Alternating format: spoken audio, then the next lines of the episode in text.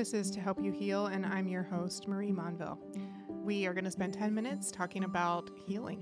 What kind of healing do you need? Is it in your mindset? Is it emotional healing? Is it spiritual healing?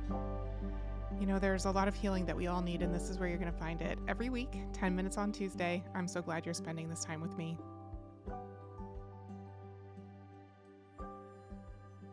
Welcome back. Today, as promised, we are talking about negative self-talk.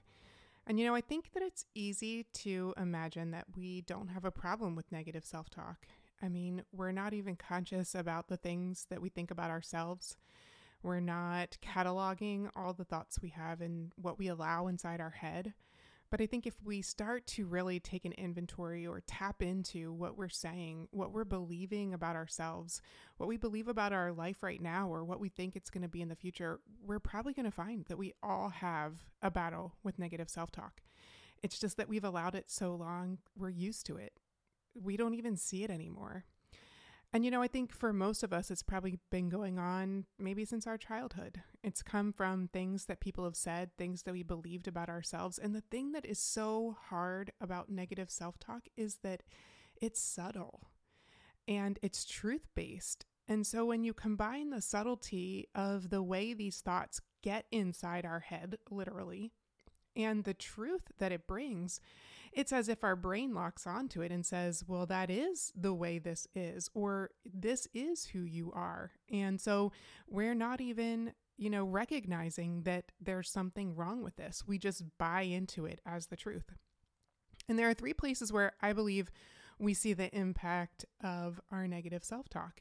It's all about who we are, you know, what we're believing about who we are.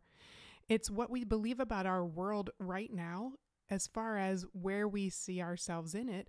And then it kind of becomes this self-fulfilling prophecy about what we believe our future is going to look like. And I get it. You know, I think a lot of times the negative self-talk, it kind of comes from these difficult experiences that we've had, or these times when we've been disappointed. And and it is a truth. It is a bit of reality that is allowed to be inside of our brain, but it's what we do with it on the other side. And because it's based on that element of truth, it's really hard to get it out of there. You know, so maybe your negative self-talk doesn't necessarily sound like things that you're saying to yourself all day long, as far as I can't do this, or you're no good at that, or those kind of things. It It's not necessarily that. It's the subtlety of a million other thoughts. You know, maybe it's for you saying, I don't deserve this kind of success, or I believe that good things are going to happen to everybody else, not me. Or, you know, God doesn't love me, or God couldn't love me because this is what my life looks like. I see his love for other people because I see all their great experiences and their wonderful moments, but I'm not having those. And so he doesn't love me like that. Or maybe for you, it sounds like I'm probably going to get cancer because so-and-so that I know, or that I'm related to, got cancer. Or I'm never going to lose this weight because I've failed every other time before. And, you know, when we have those kind of thoughts, those thoughts of, I'm not going to be able to do this now because I've never done it when I've tried before, oftentimes we end up making a generalization on the outside of that statement to say to ourselves, well, I am a failure. And I think it's this place where we look at our past experiences and And we do create a self-fulfilling pro- prophecy out of those, because we're saying, this is what happened to me in the past. And so this is what's going to happen to me now. And this is what's going to happen to me every day, or every time I try to do that in the future. And we have to be able to see it in a different way. You know, how would we feel if we heard all of the negative thoughts that our friends or our family members, our kids were having? What if we could hear that? You know, what if we could see that written down? How would we feel about that? I mean, I think it would be heartbreaking. I have kids, and I've talked with them, and we've talked about their thoughts and their self-talk, and it is heartbreaking. But it's so much harder to think about my own thoughts that way. it is so much easier to see it for everybody else. And I think that's the thing that's true about life in general. You know, when we are trying to listen to somebody else's situation and we're giving them feedback, it's so much easier to be objective for somebody else. It's so much easier to help them figure it out. It is so hard to do that for ourselves.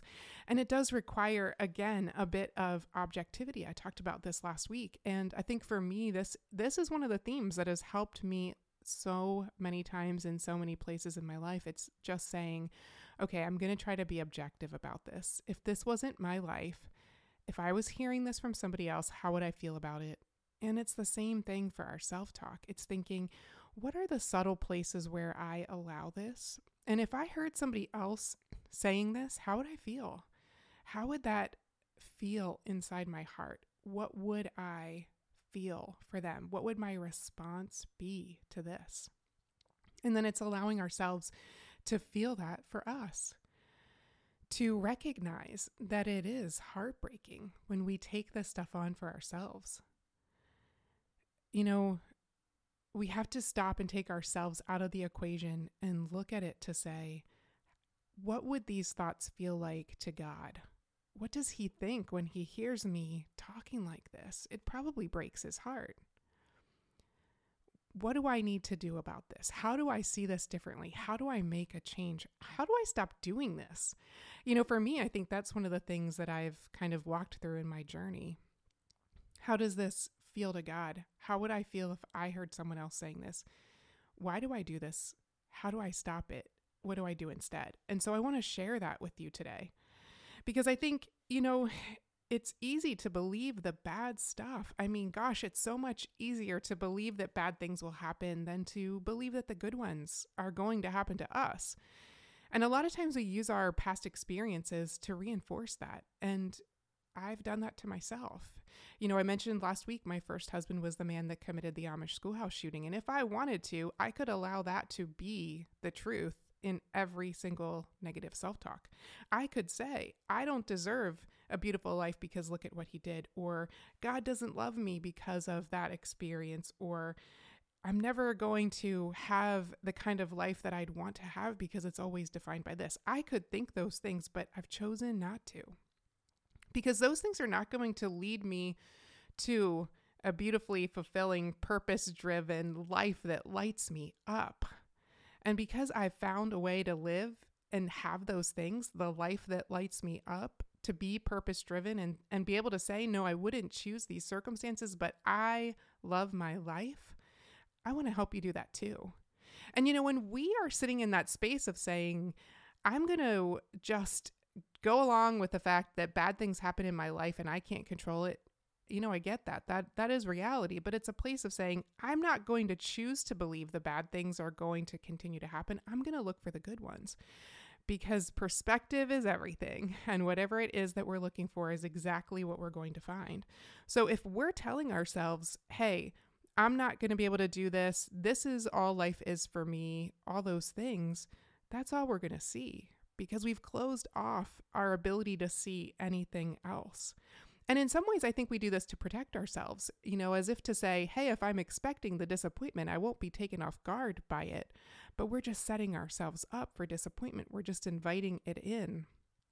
And I really want you to understand that that's what's happening when we are allowing all this negative self-talk, because sometimes in order to make the change, we have to realize what it's costing us. And it's costing us a beautiful life because all we're seeing is the negativity.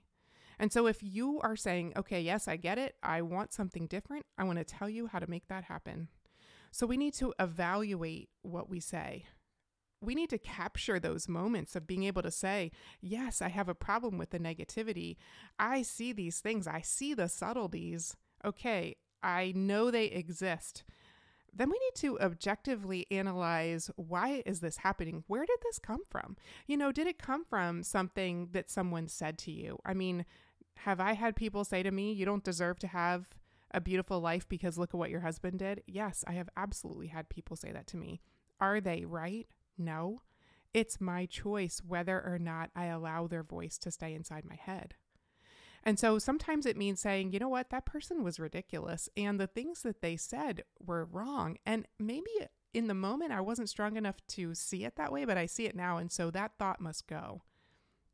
You know, maybe it's being able to say, if you're sitting here saying, yes, I get what you were saying about the whole, I'm not going to be able to lose this weight now because I've never, you know, succeeded in the past. Maybe it's saying, you know what, there were things I didn't do in the past that I know to do now, or I wasn't consistent in the past the way I'm going to be consistent now. It's being able to see those truths, but still push them aside and say, yes, but that was then and this is now. So we have to objectively analyze it and figure out why we say that. And then we have to reframe it.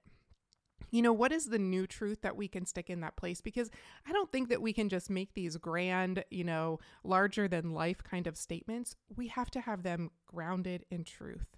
It's got to be based on a truth. And so maybe it's saying, I do deserve this kind of success because I'm putting in the work. That's truth. God does love me, and it's not based on my circumstances, but it's based on the way he comes and walks with me right where I am. That's truth. You know, we have to find those truths that we can grab onto, that we can hold fast to and allow to be the reality in our lives. If you need a little bit of help with that, I want to invite you to pop over to my website, marie monville dot com, and check out The Shift. It's a one-on-one and group coaching program that I'm offering. We kick it off this week. You don't want to miss it. I still have a couple spots left. You know, maybe you need some help with clearing the foundation and getting rid of your negativity. Maybe you need to shift your mindset, identify your strengths, and be able to live from purpose in a way that lights you up. I'm going to walk with you. I'm going to give you a community of incredible women that are going to be there with you and for you. We're going to do this together. If you need some help with your mindset, I would love to be the one that helps you. Next week, though, come on back because we're going to be talking about self-sabotage and specifically some common ways that we take these shortcuts that we think are benefiting us.